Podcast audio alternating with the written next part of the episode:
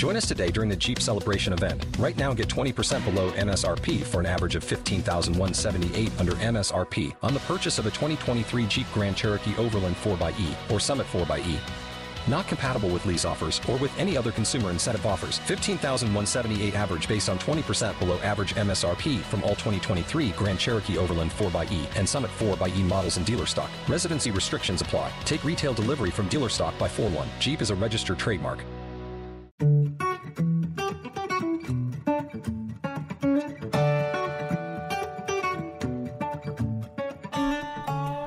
Welcome to Cloudy with a Chance of Podcast. I'm meteorologist Kirstie Zontini. And I'm meteorologist McCall Vrydaghs. This is a podcast all about weather. We are two broadcast meteorologists in Dayton, Ohio. And we just can't stop talking about weather. So when we're not on TV, we figured why not jump behind the mic to answer your weather questions and talk about all things meteorology.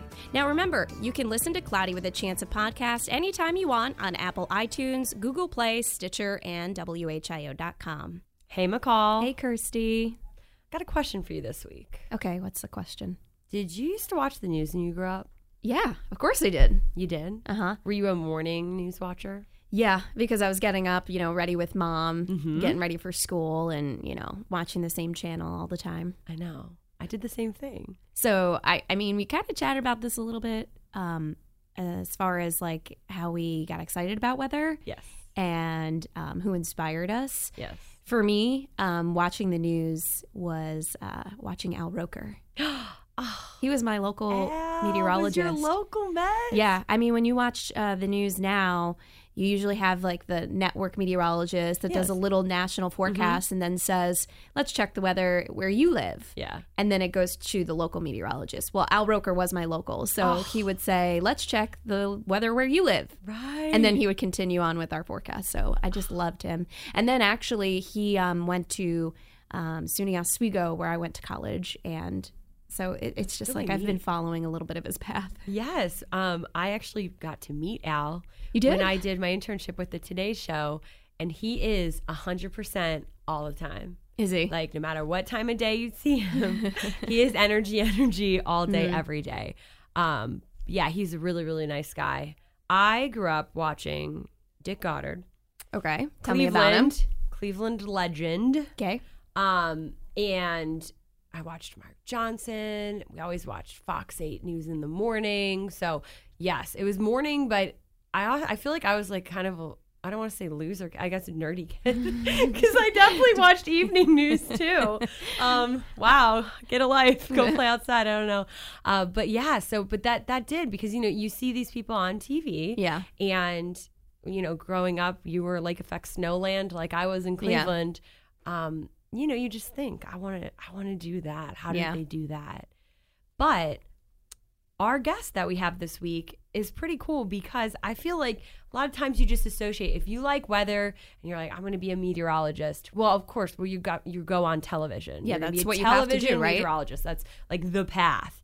Um but our guest actually kind of just shows there's a lot you can do as Mm-hmm. a meteorologist that is not behind, you know, not in front of a camera. Yeah. And uh, I'll let you take that away. Yeah, I met our guest, Bryan Wood, a couple years ago. I went to the Ohio State Severe Weather Symposium and uh, just happened to meet him when I was there and was so interested about how much he knew about weather and the fact that he had this crazy interesting job. So Bryan Wood says he's been a self-proclaimed weather nerd since childhood, like us, Kirstie. His fascination with weather led him down the road to where he works today. Now, Bryan joined Assurant in 2008 as a meteorologist slash storm damage analyst. Now, if you're not familiar, Assurant is a global provider of risk management products and services. He works for Assurant's Loss Drafts Claims Processing Department, that's a mouthful, based in Springfield, Ohio. His primary responsibility is to manage all of Assurant's clients' weather risk to the mortgage portfolios. Bryan works at the intersection of engineering, meteorology, economics, and finance to better understand how homes are damaged. Armed with a large data set, he is working with researchers to prevent damage to homes for future catastrophes. In spare time, he has a storm chaser drive and he wants to learn a little bit more about it and get the firsthand of what severe weather events can do.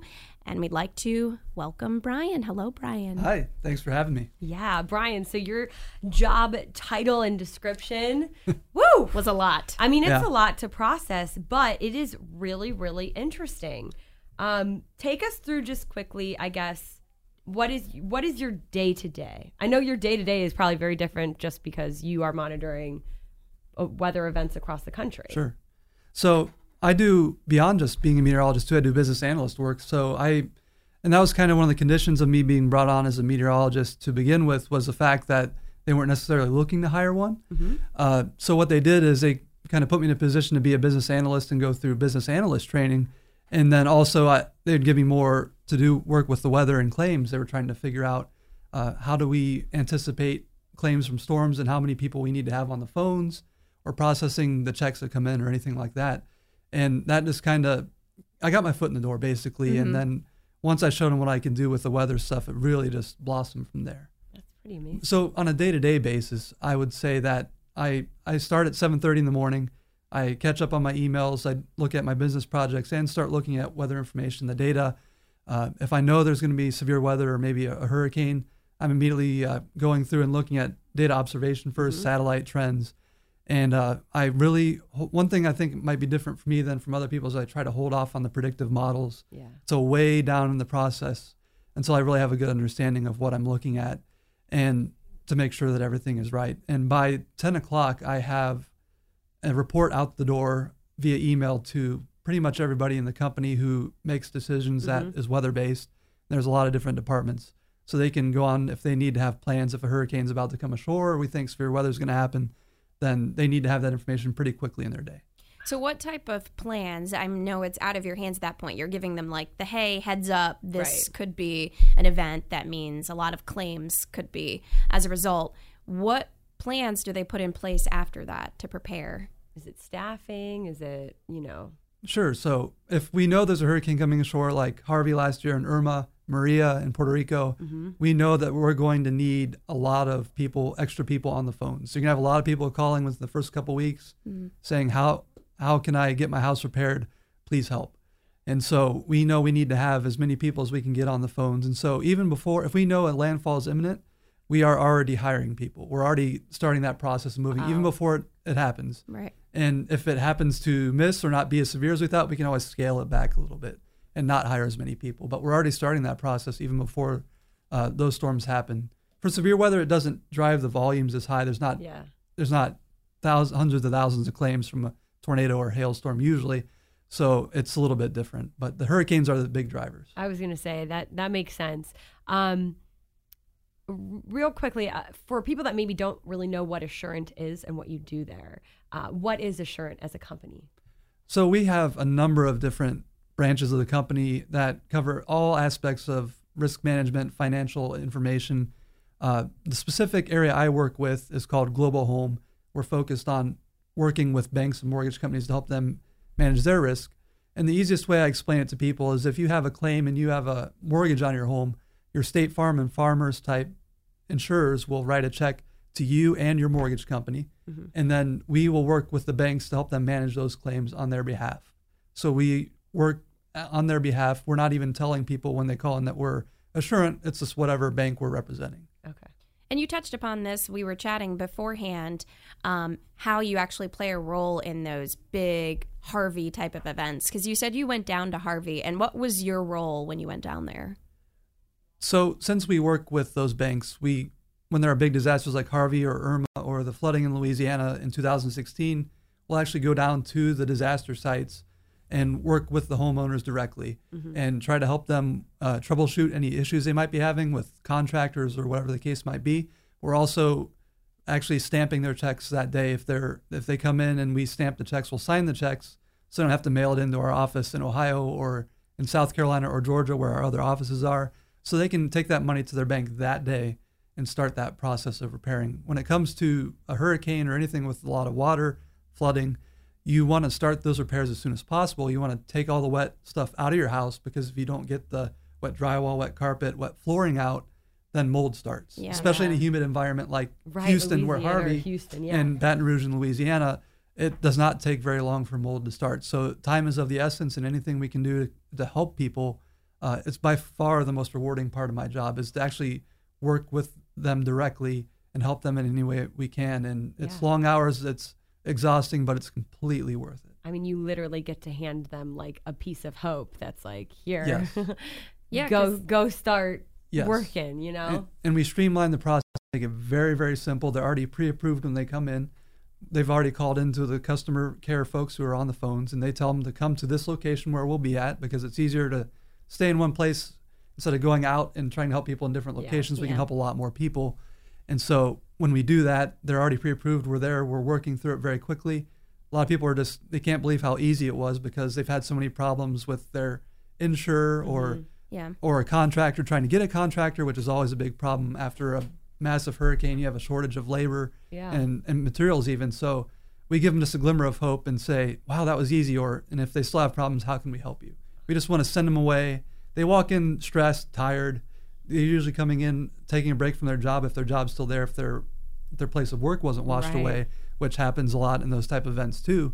So just giving them that little bit of hope, seeing them walk away with a smile on their face is just amazing. Yeah, because I can imagine, you know, and those, like you said, is their job still there? Is the post office even Right, there? You know what. I mean? Like, that's a big mail problem. so, or, or yeah, Yeah. can the mail trucks even get Yeah. in or get out? And That- and knowing that, like, that that panic of Yeah. like, I need this, and I have to do it, you know, paper wise. Right. That's you one know, I have to things mail it. We're Yeah. very careful about after those events when we're talking to people on the phone is we know where they live, we know where their damage is, but most people either live in an apartment, a hotel, or go find a family member whose home wasn't damaged. So we're telling them, where can we mail this to? We want to make sure we get it to you because if they're not at their house, the actual house, that envelope with the check might be just sitting on their porch and someone can come and grab That's it. So you've got to make sure to verify that, hey, this is where I'm actually at, even though my home is damaged somewhere else. I'm over here. Mm-hmm. So we got to be really careful about things like that. We're really good about hammering that down. a lot of um, of course the biggest impactful events when it comes to weather you know hurricanes flooding um, what about uh, uh, do you get busy do you have a busy season is winter maybe not as stressful for you guys when it comes to you know those big influxes of claims which makes sense hurricane season is probably crazy but Yeah. you know is there like a downtime or not busy season Yeah, you hit it on the head. Winter time is slower for us. yeah You know, if you have a really vicious ice storm where you have like an inch of ice accumulating on trees and trees start falling and power lines, then you'll have power outage claims. That can cause some issues. Uh, but a general snowstorm like a nor'easter doesn't cause a ton of claims. okay Uh, but what we will have from time to time is like the freak snowstorm where you had like a hundred plus inches of snow over a week or two in Buffalo. That will cause roofs to have Yeah. issues. And in Boston a couple years ago, where they were about a month where they were under freezing, Mm-hmm. and they had a number of snowstorms that the snow never melted, so it was putting pressure on the roof. And for homes that are not insulated, the the heat will escape up to the roof and then melt the lowest layer of the snow, and then it'll ice up. And we call them ice jams, oh. where they they will jam up the ice, and then when everything starts melting, it does action on the roof, and then water can start trickling into their house just because the snow, just the there. pressure, and the ice, everything combines. I bet to he's start- referring to. We had Sherry Spear as our Yeah. last guest, Yes. and she was talking about in Boston they had over 100 inches of snow That that, was winter, and it has to exactly- be it probably that that, year. one, that year That was the one. Oh God. Are, are there any um, because we have listeners all across the country? Um, is there any particular event that stands out to you? yeah, that either was the most rewarding for you or maybe was the most uh, like that really took you back. Like you were like, oh my goodness. when I first started, I I really didn't have a lot of knowledge in the insurance world, and I was trying to figure it out. And when we were looking at just our overall trajectory of claims, I found out that 60 to 65 percent of our claims come from hail almost every year without fail. And there are really big snow or big hailstorms that'll happen, and then you have a bunch of smaller hailstorms, and it all adds up. Mm-hmm. But anymore, now we're seeing. Uh, last year we had three storms that were two billion dollars in damage just from hail. Uh, one was in Denver, one was in Minneapolis, and one was the northern suburbs of Dallas. About a 50 mile long swath of hail. Oh One of the really cool things I can do uh, with hail is I can map out those claims and actually show where the hail damage swath is, much like we see tornado damage swaths Yeah. that the National Weather Service produces. Well, I can do the same thing with hail, just based on the claims on the homes that we. And the we work reason with. you can do that, because we talked about this when we first met, is because you work with all the different insurance companies. So they can't do it themselves because they only have like a group of They're- homes that yeah. they're Yeah. insuring. But you can take all that data from all the companies and have a better map Right. of what's happened. wherever our, wherever our clients are lending money to people buying homes we have. So pretty much any major event, I have a really great statistically significant sample of information that I can talk to a storm. For instance, uh, we had a big hailstorm in Dayton in 2011 on May 25th, and it was from about the Springboro area all, the way up through Xenia, and it caused about 600 million dollars in damage. It's the costliest hailstorm Ohio's ever had, Wow. and I was able to figure out that information because of what I do and realize how big that is. It's it's pretty big for a state like Ohio. It's not common to have a hailstorm of that size here, dropping baseball or softball size hail. And so Bryan is not just your everyday like eh, like he mentioned earlier just got into claims and then Yeah. learned about weather. He's a meteorologist. Why don't you talk a little bit about your path because it's very similar to ours Yeah, as we're far as your education We didn't that walk led a you straight to this line. Yeah, I went to Ohio State. Uh, actually, went the year 2002, the year we won the national championship with Maurice Clarett and company. Nice. That was that was a fun time to be there, and I was actually there. One of the few days they've actually ever canceled class was uh, one of the days before Valentine's Day. It was a Sunday evening. We had about 12 inches of snow, which is huge for this area. Yes. Yeah, you do yeah, not get that not- kind of no. snow. yeah, no. Right. And uh, they canceled snow, or they canceled snow. They canceled school the next day because of the snow. And uh, we actually had a massive snowball fight on the oval that night, and there was over 2,000 people there, and it was amazing. awesome. So yeah, I and part of the reason why I didn't finish at Ohio State was because I was more involved in that social stuff. I got caught up in the social aspect of school, and when I actually went to class, I was good. But the problem was I didn't always go to class. Yeah, yeah. And so, so I uh, I was not ready for college. Yeah. If you want to just be bluntly honest, I wasn't ready. Yeah. And uh, so I left, and I kind of meandered around, did some odd jobs, and ended up at Assurant and kind of talked my way into being a meteorologist. They weren't looking to hire one, as I said earlier, so I took on some business work, and then uh, because of the fact that Assurant has a tuition reimbursement program. I'm actually back in school at Mississippi State, getting ready to wrap up my bachelor's degree. Yeah. That's So, awesome. It's. Yeah. Bulldogs. Woohoo. Yeah, Hail State. Bulldogs. Yeah, Hail you guys have a connection. That's my SEC school. there you go. So you've used your knowledge of weather not only to work for Assurant, you are a storm chaser as well. Yes. And why don't you talk a little bit about that? Yeah, so when- as I started that job, I had a lot of great data. I had satellite, I had radar, I had claims data. Mm-hmm. But for me, I I'm a very visual person, and so I thought I really need to start chasing storms that see. I want to see these in action. I didn't care if, if it was a storm without a tornado or with a tornado or hail. I just wanted to see it for myself. Yeah. And in 2011, actually the day of that major hailstorm here in Dayton, uh, there was a high risk uh, for severe weather in Illinois. I drove myself all the way out to Illinois when I could have been basically Just in my literally sat at backyard, never, Yeah. yeah. wasting all that gas. and uh, I just got drawn in by the high, the high risk by the Storm Prediction Center, and every storm that went up merged together very quickly and was an awful, awful mess. And I could have just stayed here. Uh, so I, it was off to a rough start. 2011 is when I started. And actually, uh, in 2012 was a day I was supposed to go to the Severe Weather Symposium at Ohio State. The year before, I think I met you, and they we had a big severe weather outbreak in this region, just more a little bit to the southwest of Dayton than us. And I decided to forego going to the severe weather symposium and just chase. Yeah.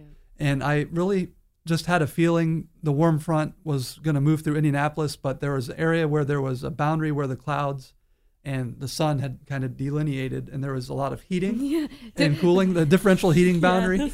and so we, I, I just had a feeling it was about 20 miles north of, of Louisville, Kentucky. I said, if I go down to that part of Indiana, I'm going to see something. Now, the jet stream was very fast that day, so all the storms were moving fast. I wasn't going to be able to chase per se. I was going to have to pick a spot and look Sit, stay there and hope that because yeah. you don't you don't chase storms in southern Indiana. There's trees, there's hills. You find an open spot where you're safe a couple miles away.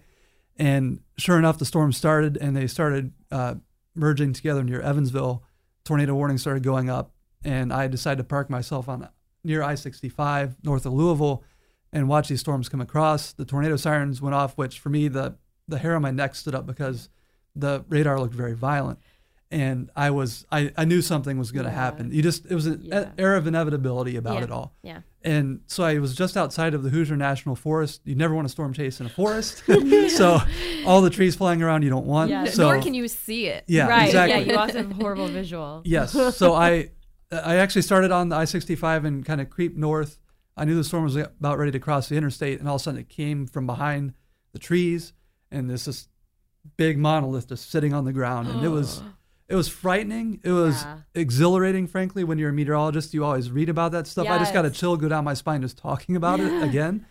Uh, but then I looked down at, at my radar app on my phone, and I saw this little dot that said Henryville, and I realized that storm was heading right into this town. And it was early March, so the sun angle was pretty low. You could actually the sun was shining underneath the storm. There was no no leaves on the trees because it's still early in the season.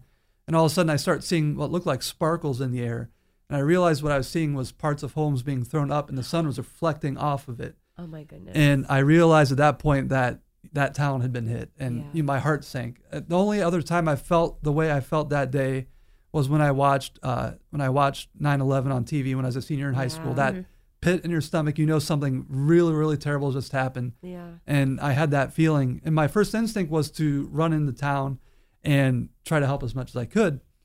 And I looked at my radar, and there was a second tornadic supercell running along that boundary right behind it.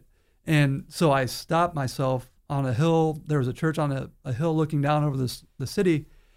And the wall cloud on that storm was so low, you couldn't see underneath it. It was just scraping the ground. Mm-hmm. And as it turned out, there was an EF1 tornado in that one as well. But Right. thankfully, that one didn't hit the town directly. It came a little south. But as I was sitting there, I turned to my left, trying to keep, when you're storm chasing, you want to keep situational awareness. You want to look all around you to make sure nothing is coming behind you. And I see this curtain of white. And I go, oh, no, that cannot be good. That's Is that got to be hail. Yeah, that's hail. Yeah. And so hail was actually coming down in uh, what we call, for the listeners, the rear flank downdraft, where the winds are coming down the backside of the storm Mm-hmm. and coming around the tornado, basically, for a lack of a better phrase. And I realized I had to start driving very fast, and I drove fast uh, above the speed limit. You always have an Sorry, I was escape route. speeding. Yeah. Yeah. You always have an escape route when you're storm chasing, and I try to keep it. If the storm's moving west to east, you keep a north to south Yeah. route, so you go south very quickly. You can get out of harm's way quick. Mm-hmm. But the hail started falling, and it got about to the size of quarters, which is where the size where cars will get damaged. Yes. And I was kind of resigning to the fact that my car was going to get damaged. And then police sirens or lights and sirens behind me. And mind you, I'm going over the speed limit. I won't say how much. I was going. I was. I was in a, a little bit of a panic, and so I thought, well, I'm gonna get pulled over in the middle of a hit hailstorm. with a bunch of hail. yeah, hit bu- Right. An officer, please don't get out of your car. I Yes. promise you won't want to. get back in. Get back in. oh, it was a miserable feeling. And Yeah. so all of a sudden the hail stopped and the cops went flying past me and I was like, oh, oh. Thank goodness. And Yeah. so I stopped too and the cops stopped and they looked at me and they said, are you a storm chaser? We got out of our cars. I said, yeah. They said, are we okay to go back into town? I said, yeah. You're, they were trying to get out of the way because they knew there was Oh, a yeah. tornado warning and the hail, of course, too. And right about that time, a caravan, about maybe 10 to a dozen ambulances came back up the other way. So you you kind of like gave them yeah, the you're like, you're okay. good. Yeah, I guess you could say that. Uh, I think they would have the figured it out comfort- on the their own. comfort would've that gone. they Yeah, knew. Yeah, but they wanted to I hear reassured them, I someone guess. Sure. Probably. Yeah. Yeah. Yeah. that's like nice reassurance. That's insane. And so I went into town and tried to help, which really you can't unless you have a chainsaw because there are trees down in the. Yeah. They need to get to people, and so I just kind of wandered around and talked to people. uh, And after I was done with that, realized there was no one I could really truly help.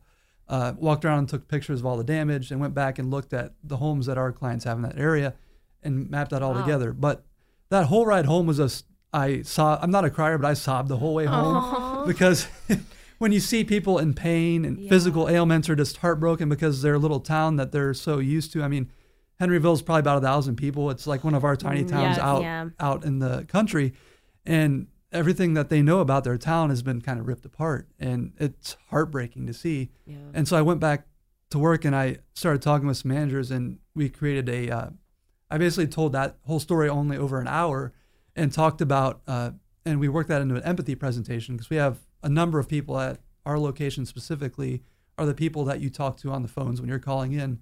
And we, so what I did, I got a little bit of a better understanding of what it's like that day. You'll never truly know unless it's mm-hmm. happened to you. But I, I got a little less ignorant, I guess you could say. And so I share that with them to help them understand what these people are going through when they call in upset. You know, they're not upset at you. Yeah. Their circumstances are pretty dire, and here's what it's like to be there right after it happens. Yeah. Wow. So that that's a that's gr- that's a crazy story, but then it's Yeah. also wonderful that you were able to take what you had learned and, like you said, you know, empathy is key, and Sure. you were able to mm-hmm. shed light on all of you know the coworkers that you have. That yeah, when you're just on the phone, you feel you lack a personal connection sometimes. but maybe they'll think of your story and the photos that you took and the the people of Henryville and that can you know hopefully help them do their job a little a little better and, and make someone else feel a little more comfortable or that they're being heard because it is it's so traumatic and yeah that's and, and it's it's very comforting as you said that's the best word to Yeah. know that the person that's on the phone if i've just gone through a traumatic experience can be emotional Yes. with me and understand that it, this was a, a trauma that i had to just deal with Mm-hmm. and you're not just some random person on some line that's just going through Going their through the daily questions or the grind and, or and not really Right. caring yeah um, kind of off topic, but not. What I thought was quite interesting is when you were talking about the rear flank downdraft. These are things that we tell a lot of people um, when we're on air Yeah. tracking severe weather, um, especially tornadic activity. Sometimes, even if the uh, circulation part of the storm has already passed you, the reason You we tell you to to stay in your basement is because of not only the potential of hail, but the rear flank downdraft can produce Straight damaging winds. winds Yes, Yeah. absolutely. and it can Yeah. be dangerous and that's why you have to wait until the storm is completely clear until you literally get that all clear because you don't want to step outside Yeah. and get hit with the hail or like get hit with another straight line wind Sure. damage. And I've I've mapped tornado damage in some of the major tornadoes, Joplin, Moore, Mm-hmm. and Tuscaloosa. And about 20% of the claims we see actually come outside of the tornado path, Mm-hmm. the rear flank downdraft. But even the inflow, the winds moving into the storm before the tornado even comes, Mm-hmm. if they're, they're violent tornadoes, they're ripping shingles off in the inflow, trees are still falling in the inflow. You actually will see, if you look at satellite pictures, south of the tornado damage, just trees laying down going into Wow, the tornado. And so that, even though it's not the, the violent damage you see, it still accounts for a good portion of the damage, even though it's not technically the tornado. Yeah, and of course, on the north side of the storm, where you see the highest reflectivity, what appears to be rain could be a serious hail core, Yes. and that's as you talked about where you get most of your damage claims. Yeah. Yeah, a lot from of the year. We, uh, I was part of a group last year that storm chased in Oklahoma and Texas with the Insurance Institute of Business and Home Safety. And that's one of the things we were looking at is the onset of hail uh, just north of where I guess you would say where the tornadoes be would be or the updraft and the interface of the precipitation and updraft and placing actual probes on the ground about every half mile or so, letting the hail fall. And then we're going back and collecting that hail and measuring it, weighing it length, width, and then they actually have a thirty thousand dollar 3D scanner where they can 3D scan the hailstone. Oh my goodness. And then they go back to their laboratory where they do research on how homes get damaged. They can actually completely recreate a natural hailstone because they make that mold. They fill it up to the right density because hailstone has air in it too. So Yeah. it's not just a solid just thing of ice yeah. or water, frozen water. So they can actually faithfully recreate real real hailstones and then launch them out of a hail cannon at roofs. And so I got to be a part of that, and it was amazing. You go from no hail to baseball sized hail within a mile very Wow. quickly. And then it goes away within another couple miles, mm-hmm. depending on how powerful the storm is.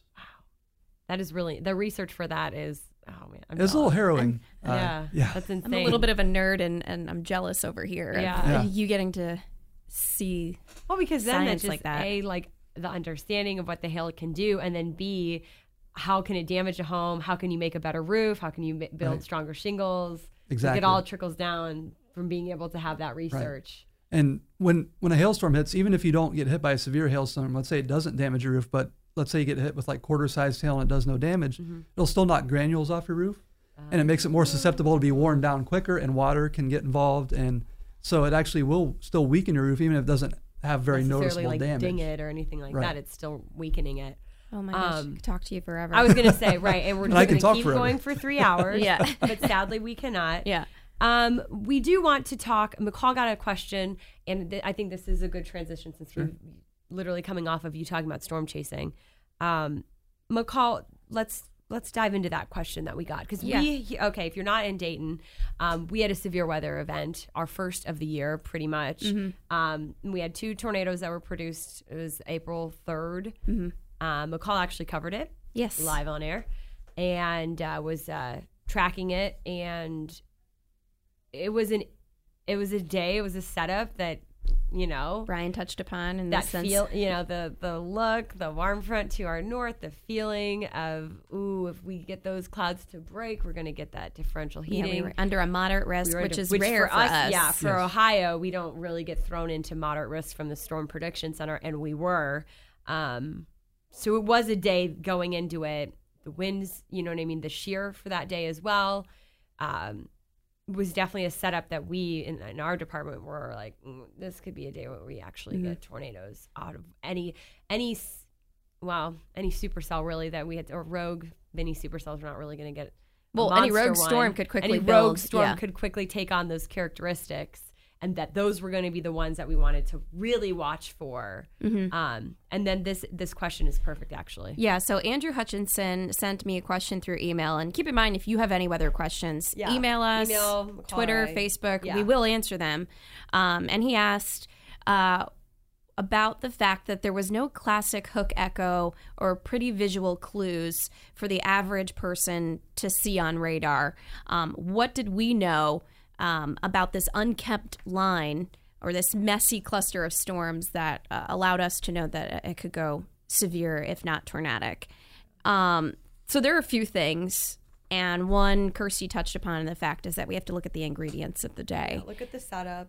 Um, and Bryan, you could probably talk a little bit about like when you're going to go storm chase for the day, what kind of things are you looking at before we even get any storms on radar? I'm looking for storms that are not in a line. Yes. Yes. When you storm The chase, you want loners. yes. And when you storm chase, I mean there there are some who chase squall lines. More power to them. I have no desire to get wrapped up into that. Uh, you want something that you can move around and be safe in sunny skies or cloudy skies that are not raining or hailing or anything.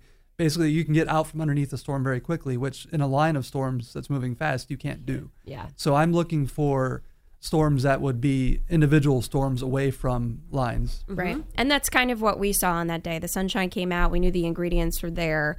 Um, shear was there. Yeah. And then, um, of course, then the watch was issued, the tornado watch. Right. So for an average person paying attention to well, what are you what is your area under? Yeah. So we go under a tornado watch for, you know, once again, Ohio. Like this is a the you've got I saw a meme and it was um, watch versus warning and it was all the ingredients to make a cupcake. That's the watch. Yeah. The cupcake, that's the warning. Yeah. So we had the we had the cupcake ingredients Yeah. ready to go. That watch was triggered.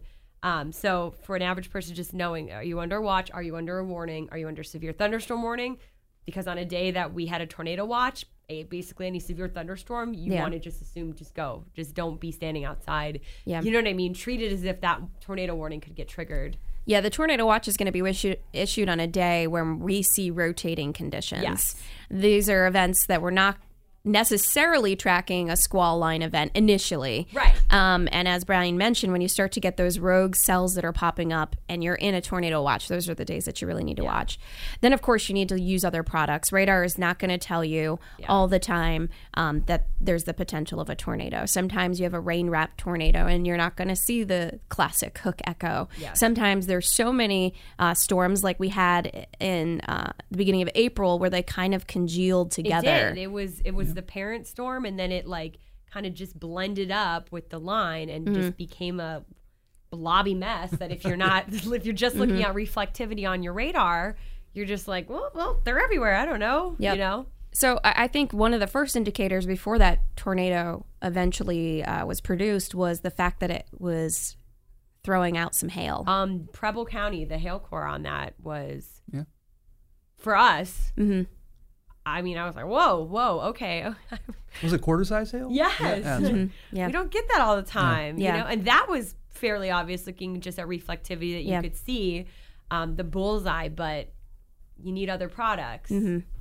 which One of the products, of course, you hear us talk about a lot, and I know Bryan is using with his uh, radar on his phone, is velocity. yeah, And that's going to show us if winds are actually rotating in the storm. if you have a couplet, Yeah. Christmas not a good thing. Not a good thing. When the red and green get very close get together, then it's Super good. simplified, but it's true. I'm Yeah. sorry, and you know, it, it had a very well defined couplet that was Especially after I got out of Yellow Springs. yes, yeah, I, I was try I was trying not to chase that day. Mm-hmm. I got out of work at 4:30, which is about the time it moved through Dayton, and and you're located in Springfield. yeah, I'm in Spring. Yeah. We work in Springfield, and I was trying to get home to Fairborn, and my thought was I don't want to drive down I-70 in the rain because I get, get kind of messy with the trucks. I'll just go the back way through Yellow Springs. I'm going to try to get south and ahead of this, and then it just kind of wrapped up in that green and yellow you talked about. It happened really quickly. I did a U-turn in Clifton, uh, right near the mill, and went up Old Clifton Mill Road, and just kind of rode it out a little bit further north, and sure enough, I drove back in. There was branches all over the place. The tornado had started ripping trees out, and uh, actually, one of my coworkers had a number of trees fall in his yard. He was about 50 yards north of the tornado over near Clifton. The winds. hmm Oh my goodness. Yeah, and then of course there's products when we're we're um, saying for sure that because raid uh, velocity will tell us that there's a rotation, doesn't necessarily a tell us that it's on the ground. Right, exactly. It's the potential, and that's when the warning will be issued, regardless. Um, but then we use a product that's called correlation coefficient, and and that can indicate debris. is any right, Yeah. right. Um, and of course, storm reports. Mm-hmm. Um, law enforcement when they're out and they're spotting and they can say we see a funnel cloud. Well, then at that point, that radar indicator rotation has now taken up to another notch. Um, so yeah, we of course in Ohio in particular, I feel like a lot of times, and we've talked about this, and we're actually going to talk about more about it on our next podcast. Mm-hmm. Um, QLCSs, like we get a lot of lines, we get a lot of squall lines, and we get Yeah. a lot of kinks, and we get those quick spin up tornadoes. We don't get um, a very defined visual. Here's just one cell that is A hook you know, echo the and- hook echo. You, we don't always get that. Um, so that makes it that makes our severe weather days messy, and it makes them, you know, you just don't want to let your guard down. I feel like we Right. get a lot of severe weather days that might never Mm-hmm. be more than a severe thunderstorm, which is still a lot, but Yeah. you know what I mean. yeah, There's a lot of people who treat that as a next tier down, the severe thunderstorm warning. But you can still have not, winds right. blow out your windows. If you're looking out your window and a tree branch comes through, Right. it's going to cover you in glass. There's still things you need to st- still need to stay away from the windows and still get exactly. towards a safer Yeah, spot in there's nothing wrong with going Yeah. downstairs for severe thunderstorm warning either. yeah. Um, but yeah, so great question. Yes. Mm-hmm. Hopefully that would, hopefully we helped you a little bit with that. Um, this was Bryan. This was, I know. Thank you so Whoa. much. Thanks for having We'll having have a. Bryan part two, I'm sure. Now I know my Excellent. mind I'd is love to come blown. I love talking weather. I don't have anyone else at work that is a meteorologist, so it's good to sit here and geek out for a little bit. wonderful. um, We're gonna do a quick wrap up, Bryan. That you're probably, you know, maybe you'll be interested in this. But Yep. We love the sky, of course, and we love space as well. So uh, for April, um, the end of the month, April 30th, you will be able to hopefully find if clouds cooperate. Looking east after sunset, the moon and Jupiter are going to be pretty close. That's a, a good evening planet. Um, keep in mind, it's not going to twinkle to know you're looking at a, a visible planet. It will shine pretty steady and fairly bright as well, so you'll be able to tell it's not just a star. Um, and then McCall, we've got another lineup.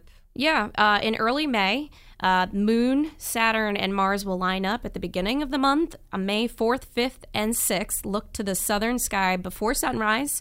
Um, on May 4th and 5th, the moon will be closest to Saturn. On May 6th, it'll be closer to Mars. So that'll be something I always like to see when they line up. I just feel Yes. like there's something special going on. It is neat. And we've got a lot of local uh, photographers that do a great job shooting all those planets. So if you do, use the hashtag SkyWitness7.